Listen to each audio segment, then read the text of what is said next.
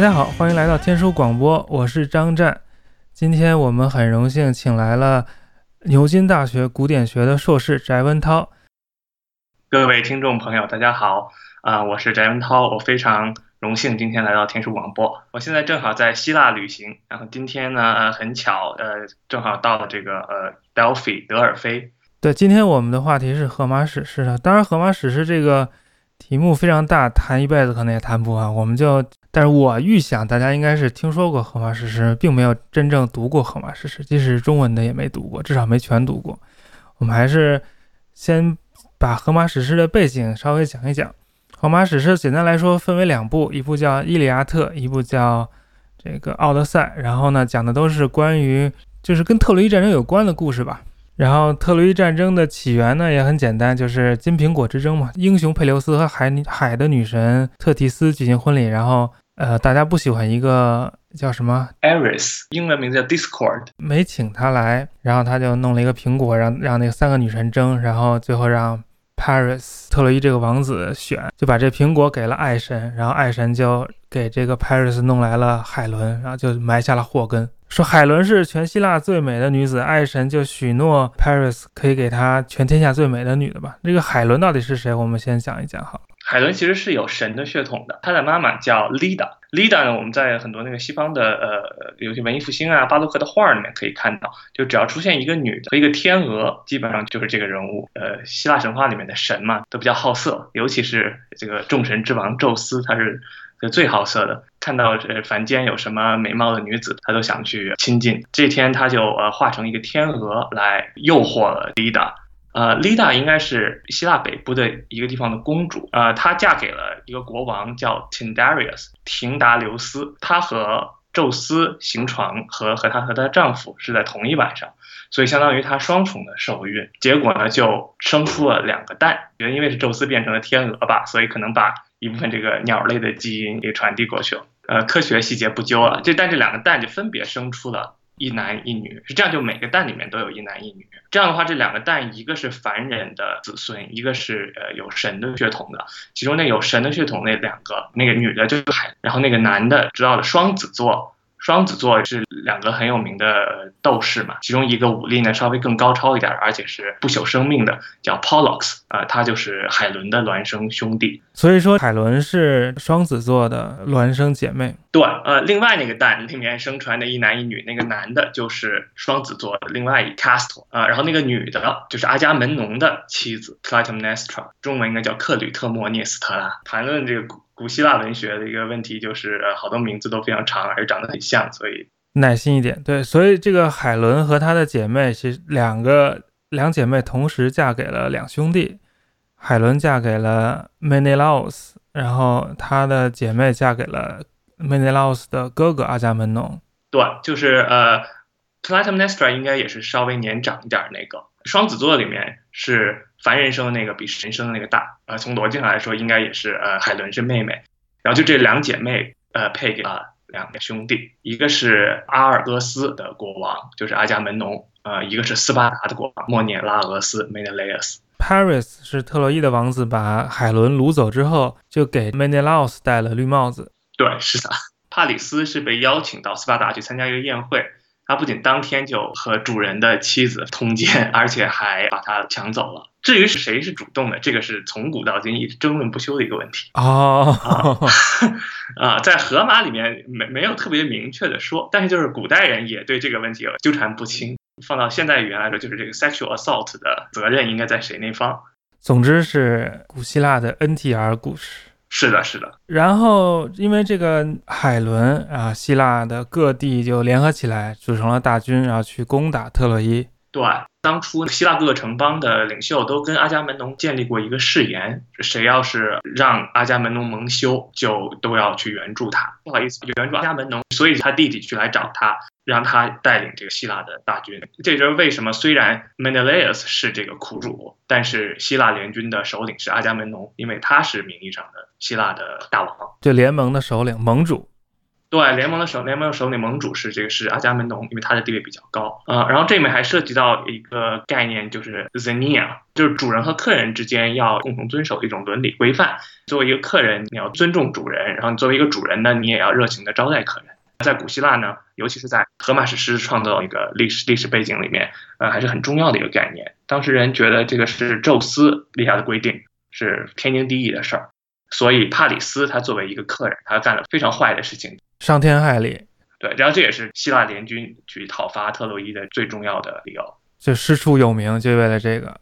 对，然后简单的说，特洛伊战争打了十年，最后因为木马计就把特洛伊打下来了。当然，这是一个漫长的过程。但是《伊利亚特》这个故事实际上讲的是在这十年战争当中的最后一年当中的几个星期内发生的故事。具体的时间好像是前前后后是涉及四十多天，但是主要的那真正的打斗就发生在三天。会有那种大家停战，然后举行葬礼，举行了七天这样的，就一笔带过了。真正的具体描写打斗的过程很短，只有三天。一句话概括这个《伊利亚特》的故事呢，就是阿伽门农抢了阿喀琉斯的女奴，阿喀琉斯就生气了，拒绝出战，然后希腊人就被特洛伊人打的几乎要输了，然后阿喀琉斯的好朋友就带了阿喀琉斯的盔甲上战场，结果被对方的主帅杀了，然后阿喀琉斯特别生气，他又上战场把对方的主帅杀了，然后就结束了。简单的来说就是这样。但当然，我们并不是要看这个情节，情节其实是没有什么特别的，我们还是要看这个史诗到底是怎么写的。我先来读一下《伊利亚特》开篇的几句话：“唱吧，缪斯女神，唱出佩琉斯之子阿喀琉斯的愤怒。这可憎的愤怒给希腊人带来了无尽的苦难，将许多战士强健的魂魄打入了冥府，把他们的尸体喂给了野狗、猛禽，从而实现了宙斯的意志。而这一切都是从人主阿伽门农与神一般的阿喀琉斯发生争吵、不欢而散开始的。故事一开头，诗人就让这个缪斯女神。”指定点菜，让他唱阿喀琉斯的愤怒，点名让缪斯女神指引自己唱这一段，他就被那个缪斯女神上身了。缪斯女神给他灵感，他成为了缪斯女神传话筒。对对对，就唱出了这一段。我们还是先来讲一讲这个荷马史诗的性质，就是它跟我们一般意义上认为的文学创作有些区别。因为从这一开始就能看出来，它就是一个说唱表演艺术。中国有嘻哈。是不是这个时候还没有文字？他们已经放弃了使用那个线性文字。你是说像 linear A、linear B 对吧？这个是迈锡尼文明时期的啊。荷马史诗的创作年代虽然就很有争议，但是现在的普遍认为是所谓的黑暗时期、古风时期之前，是它这个孕育出两部史诗的过程。大概公元前。十到八世纪吧，就如果我们接受口传传统理论的话，那这个口传传统发展和成型的阶段大概就是在这个阶段。总之，这个荷马史诗的本子的起源是来自于这个吟游诗人的唱段，但是这唱了一个特别特别长的故事，等于在古希腊人们没事的时候就会听这个吟游诗人来来就唱故事，就跟我们听评书一样，但是它是配琴的，对吧？对对，因为它是有节奏的。就是关于荷马史诗和文字的关系，是一个挺有意思的一个小问题。虽然《伊利亚特》《奥德赛》加起来有上万行，而且传统上认为荷马这个诗人呢是识字的，但这样就会有一个很大的问题，就是为什么在这个史诗里面就没有提到过呃有人创作诗歌这种事情？关于唱歌是提到过很多次，但从来没有提到过有人写字。整个荷马史诗里面只有一处提到了写字，这个是在《伊利亚特》的第六卷里面。第六卷里面就是希腊的这边一个将领 Diomedes 到战场上面碰到了特洛伊那边来的一个战士叫 Glaucus，然后 Diomedes 呢看着 Glaucus 气宇轩昂，不像常人，就问他你是什么来头？你告诉我你的祖先是谁，然后我也讲讲我的祖先是谁。其实他也有点想要炫耀的意思，因为他的祖先非常的荣耀。然后他们两个人呢就互相交换了自己祖先的故事。然后 Diomedes 最后发现，哦，他原来他们的祖先之前上面曾经是朋友。然后他就非常高兴，就说：“那既然我们的祖先是朋友，呃，我们两个也应该互相认作朋友才对。所以就让我们不要互相打打杀杀了，来认个朋友吧。”这么一个小插曲。而那小插曲里面，Diomedes 讲他的祖先一个叫 Bellerophon 的一个更老一辈的英雄的故事里面，提到了这么一个故事：就 Bellerophon 得罪了一个国王，呃，那个国王呢就想杀死他，不好直接下手。他就假托 Bellerophon 当信使，让他送一封信给另外一个国王，然后那个信上面写就是请你杀死这个信使。荷马的原文里面说的是给他了一个 folded tablet，就可以折叠的那个石板或者泥板，然后那上面写着 baleful signs，就是上面写着不祥的符号。这很有意思。我们就觉得这个不祥符号指是什么呢？如果河马是个识字的人，他就应该就写上这个信里面写的什么什么内容不就完了，对吧？就这个口气很像是一个不识字的人在描述一个信件。不过一般不是认为河马是盲人吗？他不识字也很正常。河马是盲人，这个其实是后起的一个 一个传说，一个传说，对吧？啊，如果真的假设河马是有这么一个诗人，哇，那除非他有助手帮他听写。否则的话，盲人呃这个形象肯定是跟说唱艺术家更贴合的。还有一处是直接的提到了没有文字的社会里面的习俗，也是《伊利亚特》里面的特洛伊那边的赫克托尔主帅出来要跟希腊人决斗，希腊人要抽签决定谁跟他决斗，每一个武士都在木条上面画了一个符号，然后放到一个瓶子里面，然后再抽抽抽。然后抽出一张那边就描述那个信使啊，拿着这个签儿在阵前跑了一圈，然后 Ajax 就是埃阿斯就说啊，这个是我的符号。这样的话你就想，这个符号肯定就不是文字了，是每人都只认得自己的。这也是一个证据，就表明荷马史诗记载和描述的是一个不识字的社会的故事。我们还是先再仔细的讲一讲《伊利亚特》的故事大概发展的过程好了。阿喀琉斯到底为什么生气？因为他的愤怒看来是这部史诗的最核心的话题。可能很多人有一个误解，《伊利亚特》是关于特洛伊战争的，但是你会发现，像《金苹果之争》和《木马记》，一个是特洛伊战争的原始，一个是特洛伊战争的结局，这两个都基本没有在《伊利亚特》里面出现。真正来说，这个史诗写了二十四卷，它的主题其实就是开篇所说的阿克琉斯的愤怒。还有二十四卷，一共有一万五千六百九十三行，还是挺长的，比中国古代那些《诗经》啊什么的都长不少。啊，那要长很多啊，比《奥德赛》也长。大概比奥德赛长个三分之一吧。那这个阿喀琉斯为什么生气呢？因为阿伽门农进攻特洛伊的时候，把特洛伊的阿波罗的祭司的女儿给俘虏了，就招惹了阿波罗这个神的生气，啊，阿波罗就降下了瘟疫，这让这些战士们苦不堪言。阿克琉斯就去问希腊这边的预言家，为什么会有这个瘟疫？然后预言家跟神沟通了一番，说啊，是因为我们的国王把特洛伊阿波罗祭司的女儿给抢走了，所以要想解脱这个瘟疫，必须得把他女儿还回去。那阿克琉斯说好，就跟阿伽门农说。阿伽门农呢听了之后呢，就说，嗯，我明明是正当掳来的战俘啊，为什么要让我还回去呢？如果我还回去的话，难道谁还能给我补偿一个吗？就跟啊阿克琉斯吵起来了。最后，阿伽门农就说：“我要还回去的话，就得把你的战俘，是一个叫 Brises 的人的女儿。那时候女性很没有地位的，不仅仅在那个战争当中被当做物品一样被抢来抢去，而且就连自己的一个独立的名字都没有，基本上都是他爸的名字加上一个 is 词尾。阿克琉斯就很生气，把阿伽门农骂了一通，但最后也没有办法，因为阿伽门农是王嘛，他下的命令不接受也不行。阿克琉斯最后还是把抢来的女朋友 Brises 交给了阿伽门农。”他感觉自己的尊严非常受损，就决定霸占。我听过一种说法，说这个阿喀琉斯跟这 Briseis 好像还有点谈恋爱的意思。是的，至少从荷马的描述里面，Briseis 是很喜欢阿喀琉斯的。然后阿喀琉斯也夸过 Briseis 很漂亮。好，阿喀琉斯就霸占了。他不光霸占，他还去向自己的母亲海上的女神特提斯祈祷，让他呢去跟宙斯把这个情况 反映一下。哦，让宙斯给希腊人降下灾难，上访了还？对对对，啊，而且是走后门上访，让人觉得很不寻常的，就是你看阿克琉斯这么一个英雄形象，就明明是这个史诗主人公，但却是这样一个人，没有集体荣誉感的一个人。我觉得这个是也是理解这个史诗的一个关键，就是阿克琉斯他为什么要这么做，他到底在乎什么？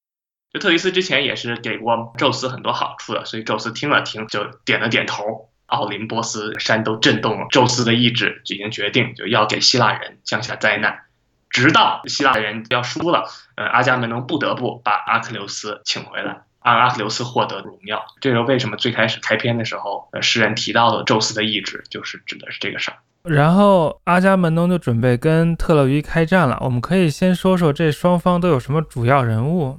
荷马史诗里面每个人都有多个 epithet 固定的称号。比如像呃阿伽门农，他作为国王，他的绰号就是人民的牧者，shepherd of the people，就是像牧羊人一样啊。像阿克琉斯最著名的称号呢，就是捷足的，跑得快。Menelaus 就是阿伽门农的弟弟海伦的老公，他的称号叫 Master of the War Cry，嗓门大，擅长喊激励战士的口号。Diomedes，刚才提到那跟特洛伊人交换盔甲的那个，非常骁勇善战，可能是最凶猛的一个。他的称号叫 Dios，神一样的，因为里面有一段他甚至直接上去跟神打仗。然后还有就是埃阿斯，就 Ajax，荷兰不有个阿贾克斯球队吗？啊，对对，好多好多都有叫 Ajax，然后洗衣粉也叫 Ajax，但 Ajax 身材比较高，所以他的称号叫 Megas，tall。还有一个叫 Bulwark of the Achaeans，像希腊人的城墙一样，就形容他的体型非常硕大，擅长防御。不是好像有两个埃亚斯，有个大的，有个小的。我这里说的是大埃亚斯，小埃亚斯没有什么存在感。可能还听说过埃亚斯跟奥德修斯争夺阿克琉斯的盔甲这个事儿。就阿克琉斯好像死了之后，一愿是把自己的盔甲留给希腊联军当中第二厉害的。大家都认为啊，Ajax 埃亚斯是第二名啊，但是奥德修斯呢，因为他比较狡猾嘛，用他的三寸不烂之舌说服了大家为什么自己最厉害。当然，他也有一定的原因，就是因为木马计是他想出来的。反正最后武器就给了奥迪修斯，然后埃亚斯感到无比的羞辱，就愤而自杀。真的，我都没听说过这段。这个故事是在哪里写的？应该肯定不是在《伊利亚特》。啊，这个故事《荷马史诗》里面没有。最有名的写法应该是索福克勒斯的悲剧啊。刚才也提到了奥德修斯，他是诸葛亮一般的存在，而且是一个非常搞笑奇葩的诸葛亮，就很能说。还有一个人我没提到，阿喀琉斯的好基友。哦，对对对，帕特洛克洛斯 （Patroclus），他是阿喀琉斯的最好的、最亲密的朋友吧？还代替阿喀琉斯去死了。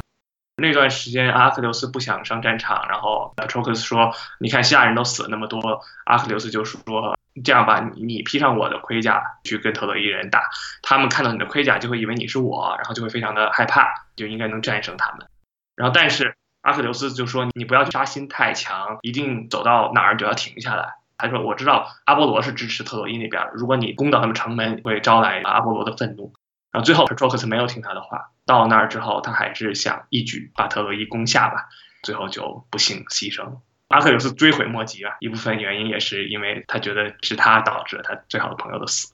他们两个的呃友情好像发展的比较登峰造极，是不是？是的。你在说他们两个之间有没有什么超越友情的事情是吗？啊，对对对，这个也是很有争论的一个事情。荷马里面其实没有明确的说。没有，就是我们现代人认为那种同性恋的关系，他们两个都还跟女奴睡过觉，所以并不是单一的那种。对，并不是那种单一的形象。然后这我觉得就是古代人对这种事情的看法也跟现代人不太一样吧。嗯，对对。但是到古典时期了，就一个很强的传统，就认为他们两个是 lovers，就是用的是当时在雅典非常风行的少年爱 p e d e r a s 一个年长一点的男性跟一个年幼一点男性有这种性爱的关系，又是一种教育关系。比如另外一个悲剧家埃斯库罗斯，他写了一个悲剧叫《The Myrmidons》，就是阿克琉斯那个部落。这个剧虽然现在已经遗失了，但是我们从藏下的梗概就知道，这里面阿克琉斯和 Patroclus 就是爱人的关系。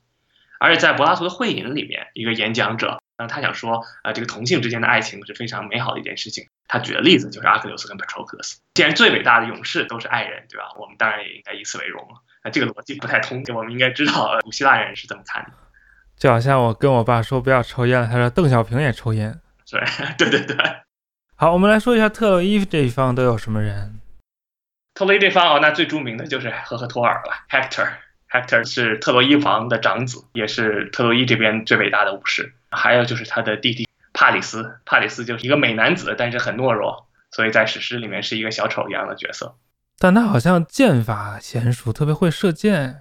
你是说他最后把阿克琉斯杀死了？对对，当时是阿波罗帮他射的。这个不是荷马的传统，是别的神话传统告诉我们的，就是阿波罗指引他去，等于是开挂了。对，其实是开挂了。好，那还有他们的老国王是普利亚姆斯。普里阿摩斯，呃，英文叫 Priam，他就是特洛伊的统治者。然后特洛伊那边还有一大堆的援军，整个小亚细亚就现在土耳其各个地方的部落都来支援特洛伊。虽然当时没有希腊这个认同，但是希腊人知道他们自己都是说同一种语言，荷马就提到过，就希腊这边行军都是整齐划一的，特洛伊那边一行军就像是各种动物凑在一起，然后互相叽叽喳喳的说句都说的那个鸟语。对，但是荷马史诗上面来看，特洛伊人说的话跟希腊人说的话是可以互相交流的。我们不知道描述到底是一个呃说希腊语的城邦呢，还是为了传达给他的希腊观众，最后还是文学目的把它处理成了一个讲希腊语的啊。像赫克托尔讲起话来，那跟希腊人是一点区别都没有的，而且甚至可能不少地方演说技巧还更高。啊，赫克托尔可以说是这个《伊利亚特》里面形象最光辉的一个人了，可以这么说吧？应该说是粉丝最多的一个人，尤其是现代。因为你像那个阿喀琉斯，虽然武艺高强，但有点像吕布。其实我觉得 Diomedes 更像吕布，从能打这一方面啊，这个还挺悲情的。我特别喜欢阿喀琉斯，所以我可能有点偏爱。但是不管怎么说，这个赫克托尔就是一个典型的好男人的形象，一个尽孝的儿子，一个有责任心的王子，一个充满爱的丈夫。在这个特洛伊方，其实还有一个挺有名的一个文学形象，就是女祭司，一个预言家。对，卡珊德拉 （Cassandra），她是 Priam 的女儿。她有什么能力？她也是阿波罗的女祭司啊，但是因为她有一个神给她下的诅咒，她虽然有预知未来能力，但是没有人相信她。哦，她应该就是乌鸦嘴大师，我感觉 可以这么说吧。我不是特别清楚，在特洛伊战争的时候，她有没有做出什么乌鸦嘴的预言。但在特洛伊战争结束之后，特别有名的就是阿伽门农把她掳走，想把她带走，然后他预言阿伽门农回了家就会死，这个就让阿伽门农非常生气。他怎么死的？他回家之后，他的妻子就是海伦的姐姐，跟另外一个人好上了，两个人就密谋把他杀了。这个故事在《奥德赛》里面经常出现，来衬托奥德修斯的妻子是多么的忠贞。然后这个阿伽门农的儿子又为了给爸爸报仇，把妈妈给杀了，所以他是一个家庭狗血到不得了的一个家庭的血债血还的那么一个充满着血腥和冤仇的故事吧，很狗血。这个是埃斯库罗斯的三连剧，叫《俄瑞斯特雅》，就是也是古希腊悲剧的里程碑式著作，巅峰就不一定哪个颠了，有很多巅峰啊，肯定是埃斯库罗斯本人的巅峰吧，尤其是那个阿伽门农那一部，非常震撼人心。你有没有想要特别提出的《伊利亚特》里面的一些片段，跟大家分享一下？很多读者刚接触荷马史诗，都会觉得伊利亚特怎么那么无聊啊？就觉得什么打打杀杀，就像朱熹嘛。朱熹曾经说：“那读史书有什么好读的？都是相啄，你砍我，我砍你。”这两两只菜鸡互相啄是吗？啊，不是石头，石字旁一个金，是拿斧头砍的意思。朱老夫子可能看到伊利亚特就会大皱眉头。其实这个故事虽然就是讲了很多的打打杀杀的情节，这可能在古希腊人听来就跟我们现在看动作片那种感觉似的。但是我认为这个书里面还是有一个情感内核是非常精华的，这也是就是这个书为什么呃那么多年几千年来能够打动读者的原因。呃，举一个小例子吧，第六卷里面有一个赫克托尔跟他的妻子安德洛马克 （Andromache） 告别的那个情节，展现了赫克托尔柔情的一面。很多人都觉得那一段非常催泪。安德洛马克看到赫克托尔要准备又要上战场了，就说：“哎呀，请你不要那么勇敢好不好？你就在城墙上面防守，等他们打来了，你再去迎战。”因为安德罗马克说：“我的父亲和我的哥哥都被希腊人杀死了，你同时是我的父亲、我的兄长和我的丈夫，不能丢掉你。”然后赫克托尔呢就发表了一通，这大概意思就是说，我们的命运是天定的，但是我们要做的就是要尽守我们自己的责任。他列举了一下他的责任，是一个 crescendo，是一个渐强，最后说的是最能激励我去战斗的其实是我对你的爱。我想到图里阿摩斯，就是我父亲的权杖崩塌在地，我们的城池被攻占，所有特洛伊的这个勇士，我的兄弟们，我的朋友们都战死沙场，这些给我的痛苦都远远不及你光天化日之下被当做奴隶拖走啊！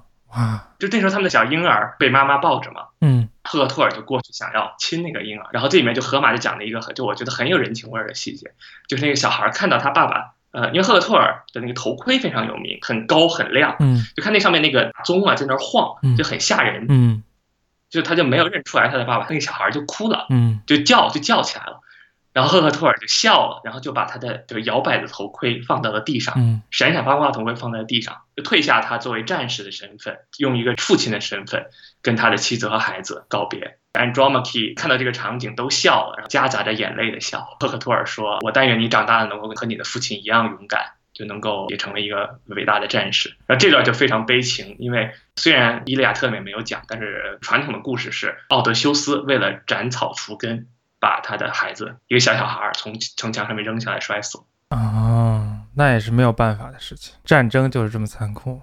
就在赫克托尔说这番话的时候，我觉得就是荷马是在邀请他的听众去用一种同情的角度来看待特洛伊人，这种理论上来说被认为是敌人的，嗯，挺了不起的。我们再说两句当时的战斗是怎么进行的吧？当时人是怎么打仗的？因为在之后的这个古典时代，希腊人打仗是排方阵的，一个方阵，然后每个人都带一个大的盾，每个盾都护住自己的全身，然后他又戴着头盔和那个护小腿甲，等于你浑身上下都护住了，然后作为一个重装步兵的方阵，像一个坦克一样往前挤，然后对方也是这个重装步兵，然后就就两个坦克互相挤啊，那个在荷马里面就还没有，荷马里面提到很多战车作战，就有点像我觉得像中国春秋时候。就是战车有一个主将，然后投掷标枪。我感觉《荷马史诗》里面更多的是像像比武一样，就是像像武侠小说，就不像那个呃有有组织的军事进攻，而是像打群架，就是自就是反正你你你就靠你自己，你就拿一个剑冲上去了，反正见谁你就砍，但并没有一个有有有组织的有阵型啊。但有一点儿，比如像里面特那个呃希腊人建一堵墙，就他他们呃发现自己快打不过了，就撤退到船边上，然后建了一堵墙，然后挖了一个坑，然后那一面就是在那个就在墙上面描述了一段呃，Ajax 和另外一个希腊武士呃就互相合作，一个拿盾挡着，然后另外一个在盾底下射箭，两人合作的方式作战，肯定肯定没有像后来的那种方阵那么那么有组织。另外一点就是这个《荷马史诗》里面经常提到两个人会决斗，这个是怎么回事？这有两种决斗，一种是两方军队决定休战，然后派各派出一个人来决斗，这我觉得就是符号性质。呃，还有一种决斗呢，就是真的在战场上捉对厮杀，就对上眼了。因为这个希腊人打仗。决斗这种方式被认为跟那个圣经里面那个大卫和那个菲利斯汀那个巨人歌利亚两个人决斗就有点相似，就越来越多的人就认为那歌利亚那个部落其实是来自希腊这一块的人。哦，这样哦，他们是是那些海上民族，就是在这个青铜时代大崩溃的时候，从从希腊不知道为什么哗哗哗就都就都过来了，啊，引起了那个整个近东世界一个多米诺骨牌式的连锁反应。哦。而且另外一点就是希腊人，你讲讲到他们喜欢用战车作战，其实这个也是近东世界，比如说那个埃及那些法老也是也是在战车。对，我觉得这好像是地中海一带的一个共同的特征。他们这个战车不是或者说一般人想象那种就很大的，而是非常非常小、非常轻便，然后呃只能站两个人在上面，然后马跑起来能跑得非常快，然后一个人驾。驾驭这个马，另外一个在战车上投掷武器，射箭也好，投标枪也好，嗯，投掷武器就是主将，然后那个驾车就是副将。敌人呢，有的时候呃觉得自己打不过这个主将，就先把副将给打死啊，逼着主将跳下来。那个马车那样子有点像那个宾虚罗马那个马车比赛那种马车。对，我觉得罗马人也是肯定是从希腊人那边学来的。对对对，就就不是那个秦始皇的那种马车，那个有点太大了。嗯，战车主要是要快，要那个灵活。好，我们讲一讲那个阿喀琉斯有什么故事，因为之前讲了很多其他人。就是我们知道这个荣耀这个概念在伊利亚特里面非常重要，就 Kleos。但是阿克琉斯呢，他来战场，他有一个跟别人都不一样的一点，就是他的母亲曾经做出过一个预言，就是阿克琉斯面前有两个命运。一个命运是活得很短，但是有永恒的荣耀；另一个命运则是度过漫长而无聊的一生，自然死亡，寿终正寝。寿终正寝，对，寿终正寝，但是没有 Kleos。我们应该再仔细讲讲什么叫 Kleos 这个词是什么意思，词源是什么？Kleos 的词源是听，to listen。Kleos 这个词其实跟英文的 listen 是同源词，因为 listen 以前念作 listen，之前有个呵在上面。啊，那喝就对应那个 K，对对对，所以什么样的人是有这个 Cleos 是有这个荣耀或者声名的？是说一个人他的故事不断被人唱起，被大家听到。是的，就是伊利亚特本身被写入史诗，被吟游诗人传唱。阿喀琉斯的这个 Cleos 就是伊利亚特本身，就你听到了阿喀琉斯的故事，就证明阿喀琉斯的 Cleos 还在流传。还在流传。是的，是的，有一个很很有爱的细节，就是他自己在军营里面，就那段时间他霸占了嘛，在军营里面很无聊，他就跟 Proclus 唱歌，嗯然后河马说，就他唱的就是之前的英雄的 Cleos。啊，等于就相当于之前英雄的史诗的意思，就故事嘛。对对对，传承感非常强。我现在给你唱以前的人我听到的故事，然后将来人还会唱我的故事。嗯就我们知道，呃，阿克琉斯他自己是非常在乎尊严和光荣的，就是个自尊心特别强的人。这也就为什么中间有一段阿伽门农都已经派人去讲和了，就选奥德修斯，嘴皮子特别厉害的，然后还请了 Ajax，是阿克琉斯的跟阿克琉斯关系好的，还请了一个叫 Phoenix，是阿克琉斯小时候的那个导师一样的，把阿克琉斯带大的那么一个老人，嗯请这三个人去，就是动之以情，晓之以理，啊，去请阿克琉斯回来，阿克琉斯还是不愿意。我的理解是，他深受他这个预言的困扰，以至于他觉得自己的生命特别的宝贵，即使阿伽门农请他回来了，他还是觉得这个这里面的这个伤痛难以平复。他就觉得自己特别高贵，是这意思吗？对对对，他觉得阿伽门农虽然是国王，但是很无耻，而且非常懦弱，在战场上没有立下太多的功劳，然后但总是把别人的功劳占据己有，而反而他自己呢是没有得到他所应得的。但他因为这个是这个预言，又会特别着意的去追求自己的克里奥斯，所以他特别在乎这个。对我进一步说，我可能会觉得就是在想，他当时可能还在犹豫，我如果回去了，我肯定会死。嗯，但是我的 Cleos 真的是完美的 Cleos 吗？然后讲的不是一个我受辱，然后被人请回来这么一个故事吗？这似乎并不是很光荣。呃，阿伽门农派使团来请阿克琉斯的时候，阿克琉斯说了一段话，说他对生命的理解。呃，这一段也是非常不寻常的，就是他跟别的英雄的这个荣耀观和生命观似乎不太一样。先说别的英雄，就特洛伊那边的一个战士叫 Sarpedon，也是宙斯的儿子。他跟他的朋友讲过，为什么我们要打仗？如果我们能像不朽的神一样活到永远，吃神使用的祭品，喝神喝的琼浆，那谁还会去打？我们就是因为我们的生命有限，所以我们才要打仗获取荣耀，来夺得不朽。我们知道，就是死后给我们的奖赏是更大的，这是比较正统的英雄观。但阿克琉斯当初说的是什么？说的是我不愿意去打仗，因为东西掳走了都还可以还回来，但是人的生命一旦死了，就再也回不来了。说难听一点，就是有点怕死。但是我认为也不应该这么简单的下定论，就是因为他的预言让他知道他自己如果是去上战场，他一定是必死的。然后他又对自己的尊严那么看重，这种矛盾才让这个角色有这种张力，才更好看。如果他本来就是一个就是不怕死，就是猛杀猛杀死了为止，那就没有什么可讲的了，他就不会有这种迟疑，然后最后才决定就是因为自己的好基友死了，有点发疯了一样。你也可以看到，就最后真正驱使他放下他的愤怒去上战场的，拥抱他的死亡这个命运，他必死的命运的，就是因为 Patroclus 死了。然后还有一段是哦，Patroclus 劝他上战场的时候，然后他跟 Patroclus 说了一段不得八心八肺的话，大意就是你可能会指责我贪生怕死，指责我呃太自私，但你你要知道我是很痛苦的。然后他说了这么一番话之后，最后他结尾说。呃，哎，我多么希望上天能够把所有的特洛伊人都都干掉，希腊人也一个不留，只留下我们两个去摘下特洛伊神圣的冠冕。最后落到这么一个主题是非常非常有意思的，就让你觉得这个阿克琉斯真的不是跟一般的英雄不太一样，就是他有特别幼稚、特别特别中二的一面，但又有特别纠结、特别迟疑的一面。梅内雷斯老婆被谁抢走了，跟他一点关系都没有。希腊人维护宙斯的客人和主人的伦理、高大上的理由，跟他一点关系都没有。真正驱使他的，一个是他热爱生命的心，一个是他热爱荣耀的心，还有就是他爱他基友的心。最后还落在爱基友上，我还以为爱荣耀和爱生命的矛盾已经够多了，就还有三方就是互相纠缠，还加上一个三方，所以就让他没法做决定嘛。就我觉得他认为值得打的仗，就是他跟他的基友一块儿去获得荣誉。对，这样他觉得是最理想的。当然这是不可能的。等他基友死了之后，对他打击是非常非常大。他有点让我想到《指环王》里面的 Frodo，所谓的 Ring Bearer 持戒者，背负着这个重担，这里面的痛苦都得他自己吞下去。我想再说一下这个阿喀琉斯他追求的这种名声 Cleos，叫做不死的名声，就是 Undying Fame。Cleos Aptiton 这个词在《伊利亚特》里面只出现了一次。但是呢，非常的受学者关注，因为他在别的史诗传统里面也出现了。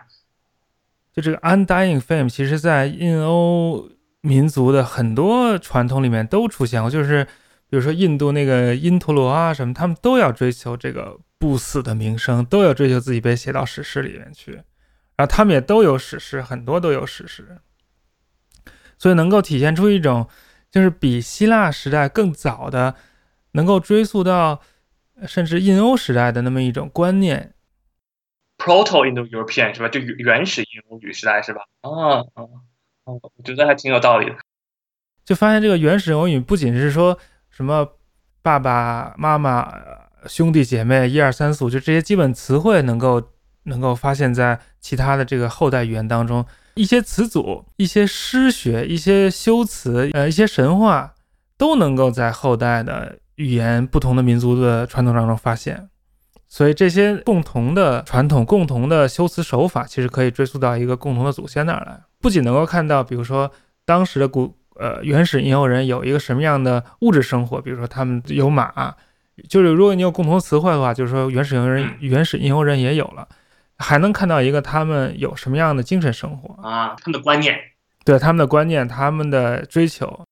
是有一种说法认为，《伊利亚特》里面的阿克琉斯体现的是一个更久远时期的英雄形象啊。比如说，里面有一段就是阿克琉斯在杀死赫克托尔之后，他为了纪念 Patroclus，同时杀死十二个特洛伊的显贵的子弟作为人生。这个就是在别的希腊神话里面没有的。希腊人认为这是蛮族的习俗。伊利亚的结尾就是呃，阿克琉斯最后把 Hector 杀死了。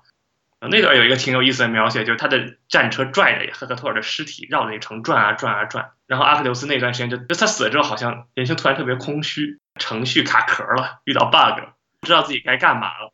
特洛伊就想把赫克托尔的尸体调回去，然后给他妥善的安葬。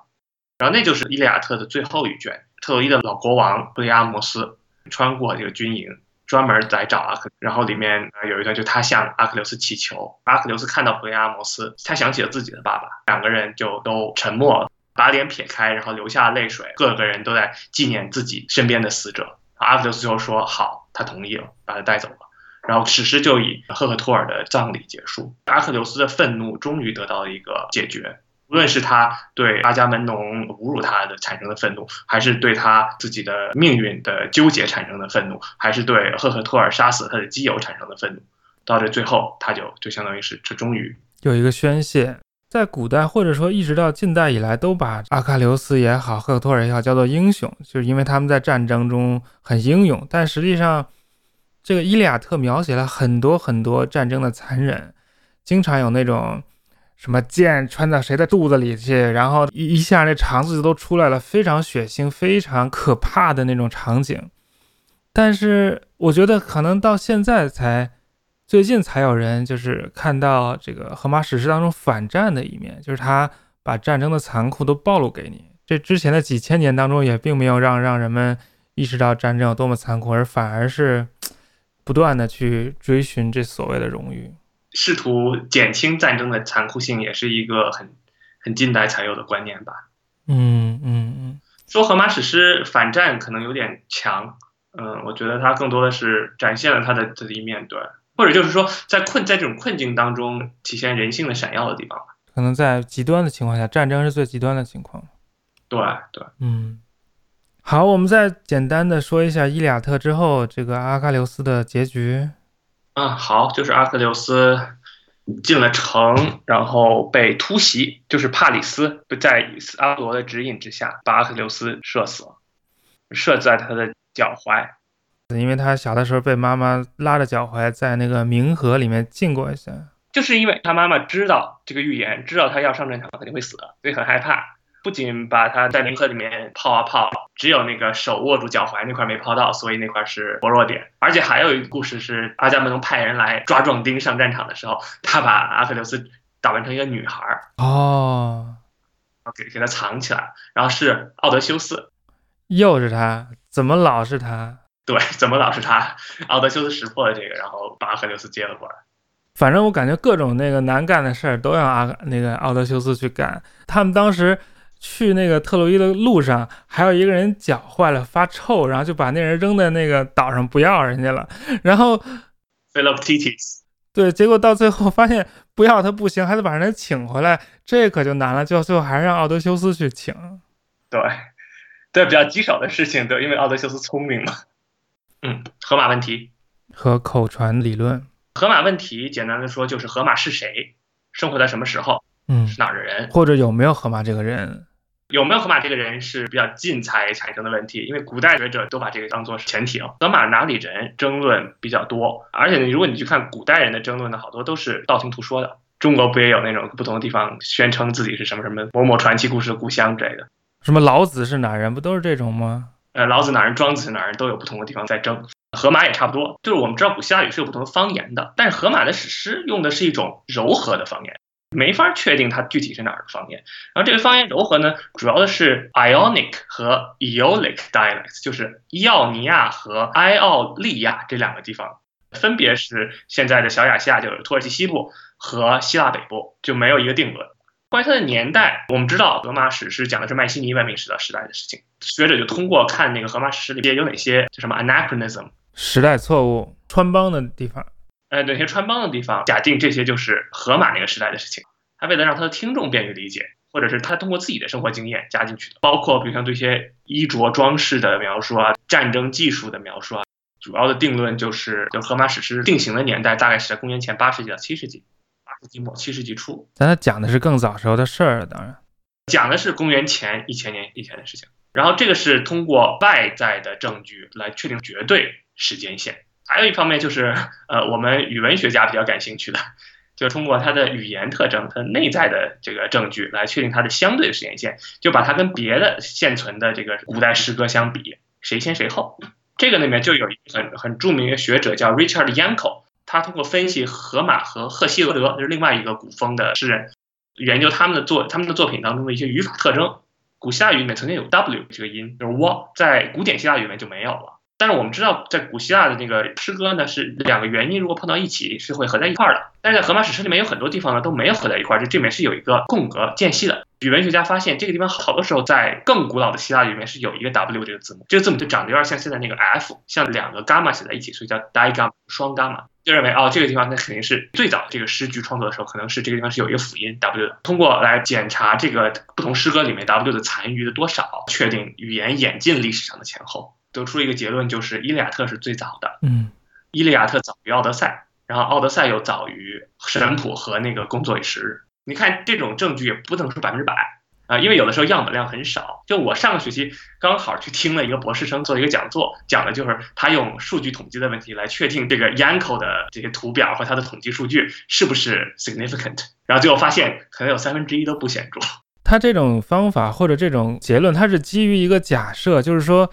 荷马史诗的，或者说每一部作品都是在很短的时间之内写下来的，它反映的是一个特定的时间点的语言现象。但实际上，荷马史诗可能是一个很长久的这个传统的结晶。是的，是的，它里面可能有各种各样时代的语言特色都在里面。而且荷马史诗里面还有一些前后矛盾的地方，这个是古代的学者就有意识到的。所以在很早的时候，就有人提出《奥德赛》跟《伊利亚特》两个不是一个人写的。亚历山大那个时候。希腊化时期，亚历山大死之后，亚历山大里亚作为一个学术中心，那时候就有人提出来，这个可以说是现代意义上的荷马问题的前身。到了十七、十八世纪，古典学发展成为学科的时候，这个问题很受关注，然后就出现了 analysis 跟 Unitarianism 的纷争，分析主义跟合一主义。伊利亚特、奥德赛这两个是不是一个人写的，先不说。这《伊利亚特》本身这二十四卷是是不是一个同时代的，还是说这是不同时期成书、不同的诗人创作，然后然后后来有人给结合在一起？这方面的研究就汗牛充栋，反正怎么也没有一个结论。可能在一些国家，呃，分析派占主流；在一些国家，合一派占主流。直到二十世纪，二十世纪有一个叫 Milman Perry 的古典学家，他独辟蹊径，他去南斯拉夫做田野调查，去考察当地的还流传到至今的吟游诗人他们讲故事的方法。然后就发现，哎，他们有很多这种语句的节奏重复啊，然后词组的重复啊，呃，都跟河马的这个创作技巧很像。但他去那儿是抱着这个要研究河马的心去的吗？还是说他只是研究当地这个吟游诗？我还不太清楚。我感觉他就是，就并没有说非要研究河马吧。总之，他就研究当地的吟游诗人的演唱技巧，因为吟游诗人唱歌都是要要押韵的嘛，要符合格律。古希腊诗歌是不押韵的，要符合格律的。但他们又是即兴创作的，对，那他怎么就一张嘴这就合格律？不管他怎么说，他都能合上。这这是一个特别神奇的地方。我们先来讲一讲什么是格律，什么是希腊语的这个格律。古代的史诗，希腊文也好，拉丁文也好，都固定用一种格律。这格律呢？就跟中国的古诗里面有平仄差不多，但是呢，古希腊语呢，它是一个有长短音的语言，所以呢，决定它格律的要素是音节的长短。史诗用的格律呢叫 dactylic hexameter，长短短六步格。dactylic 词根叫 dactyl，就是手指的意思。那为什么叫手指呢？就因为你如果看你的手指，它有三个关节，一个长关节，短关节，所以叫长短短啊。然后 hexameter 呢，就是有六个音部，六个格律单元。对，六个长短短相连成为一行，就一个长短短成为一个单元，叫一个 meter，然后有六个这样的 metra，就所以就叫 hexameter 啊，hex 就是希腊语的六，所以它读起来就是棒吧的棒吧的棒吧的棒吧的棒吧的棒棒。那最后是棒棒，最后一个音部固定的是长，然后跟或长或短，在朗读的时候都把它当做长来对待，所以就相当于是长短短长短短长短短长短短长短短长长。你能读一句吗？伊利亚特第一句。内奈利德特亚佩雷亚多阿基雷奥斯，像维吉尔人埃尼阿斯蒂第一句就是 Arma verum que cano troiae qui primus aboris。对，它是很有节奏的，但这个节奏就是你要选中对的词，然后还要符合那个语法，接成一句话还得有意思，还得美，然后还能符合格律，这就非常难。而这些吟游诗人是张嘴就来，每一句都合节奏啊，这是怎么做到的？所以 Milman Perry 就提出一个假说，就是这个东西是有 formula。他认为荷马里面的那些经常重复的句子就是一个公式性的体现。我们一般叫套语，不叫公式。比如一个名字，它在这个句子的什么位置，它需要一个什么样的格律的长短的形式，那就给它固定的加一个套语，让它能完成这个形式。所以他们是通过一些预先制定好的套语的这个 block，一块一块的，你可以随便组合，它已经给你安排好了，这些都是符合格律的，你把这些记住，然后就可以随便组合就行了。可能还不是呃刻意设计的，自然流传下来，大家学到了这么一套。就是一种技巧，比如说你说完这句话已经完了，还有几个空没填，那你就有那种设计好的一个人的名字加上一个形容词啊什么的。对对对，比方我们说那些呃固定的称号，好多都是这么来的。就 Perry 他有一个特别有力的论证，就是他检查了那些那时候没有电脑，所以这这是工作量挺大的一个事情。就他把每一个名字和每一个出现的那个称号都列举了出来，然后发现每一个名字在不同的位置只有一个或两个修饰它的称号套语。对，然后他要是再换一个位置，就是不一样的一个套语，就显然不是偶然的。而且他那个套语跟那个剧情是没关系的。说谁经常爱笑的，比如说一个人，但是这个人出场，他并不是跟他笑有什么关系啊。对，就是那个阿弗洛狄特嘛，爱神，他在这个愁眉苦脸的时候，也是说充满笑容的女神。但实际上是为了合格律。阿克琉斯坐在地上不动，也是跑得快的阿克琉斯。所以他就通过这个口传理论的创立吧，革命性的改变了对荷马史诗的理解。是的，是的，罗马问题可以说就被消解了，就换成了传理论到底是怎么回事的一个问题。Perry 很可惜，他英年早逝，三十多岁就死了，所以他留了大量的手稿，都由他的助手叫 Lord 由他整理，然后所以很多人都管这个口传理论叫做 Perry-Lord theory。这两个人是哈佛的，现在哈佛图书馆里还有专门一间屋子是他们的，所以他们的理论简单来说就是说，这个荷马史诗是很长时间的即兴表演说唱传统的集大成者。既不是一个诗人，也不是多个诗人，而是一群无名的艺术家集体创作。不知道经过几代人的集体创作，最后不断的打磨，就好像咱们那个三国话本那种感觉，很多代艺人不断在说，不断在说，然后他就越来越充实。这个理论在欧洲有些地方呢，还是比较受抵触。一旦接触这个理论吧，拿荷马史诗做文学分析就很难办了。就如果这东西都不是一个人写的，我们来这个探讨他的这个作者的 intent 是不是就是不是就没有意义了？但我觉得这是一体两面吧。我觉得，其实接受了口传理论，就是他到底多大程度上依赖这个理论，也还也是就是不同的学者有不同的看法。因为很难想象是一个演唱者，一个艺人，在一次就唱完了这所有的一万多行的诗，然后还有一个秘书就在他旁边飞速的把这全都记了下来。它虽然是口传的，但是它写下来这过程其实也是一个非常值得探讨的一件事。它为什么会被写下来？它是怎么被写下来的？Perry Lord 他们揭示的是创作过程中的一个技巧了。对他最重要的还就是把荷马史诗的内容跟荷马这个人或实或虚的人的身份割离开，并不妨碍把这个荷马史诗当做一个完整的独立的文学作品来分析。作家和作品不用捆绑嘛。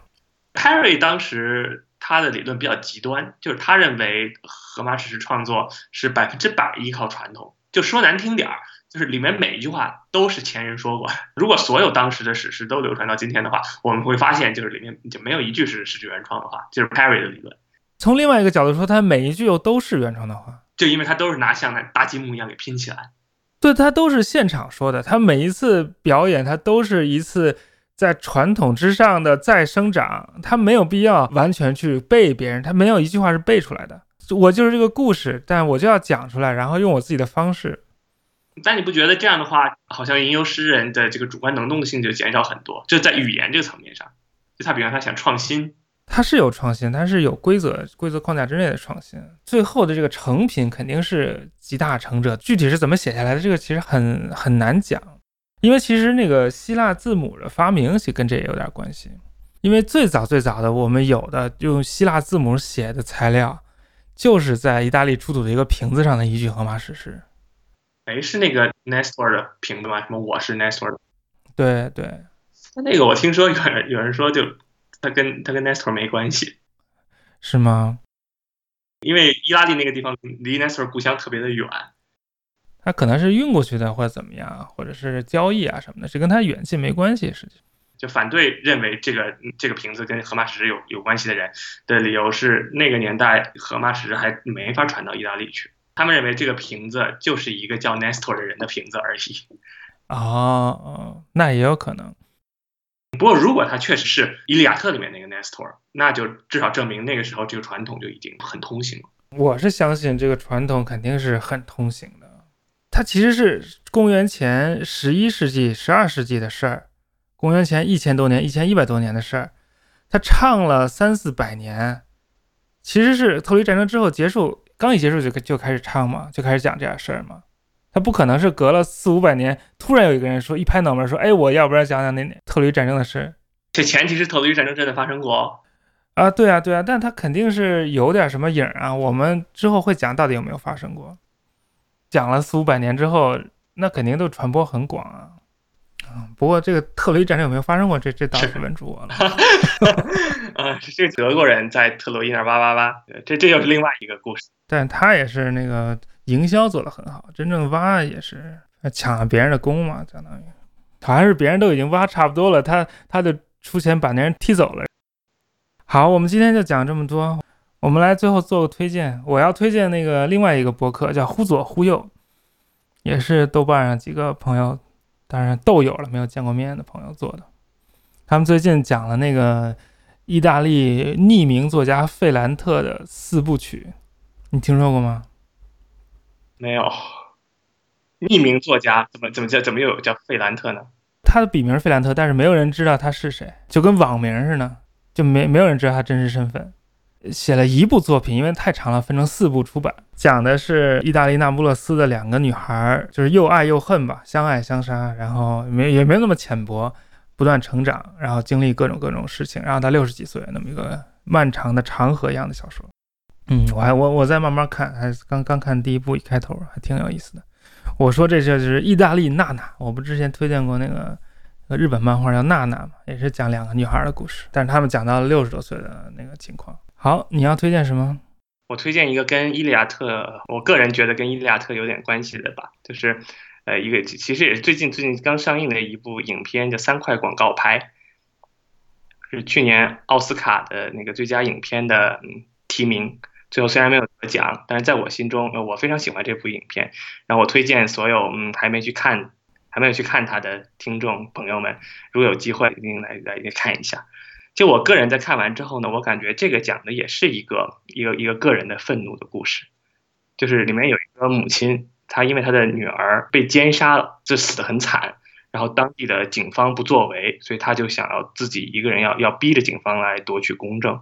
非常充满了怨恨的人物。但是到最最后，反正要就不剧透了吧。但是我觉得这个故事的过程，就讲述这个母亲的心理历程，以及她最后她的这个愤怒怎么得到消解，怎么通过就是人和人之间的互相理解和共情来解决他心中的纠结。我觉得这个这个主题就跟两千年前的荷马史诗好像有一点共鸣。那这就是我的推荐。好好，谢谢你。那我们就到这结束，我们下次再见。谢谢谢谢卡师，聊到《奥德赛》和《埃尼阿斯纪》，我们下回再讲。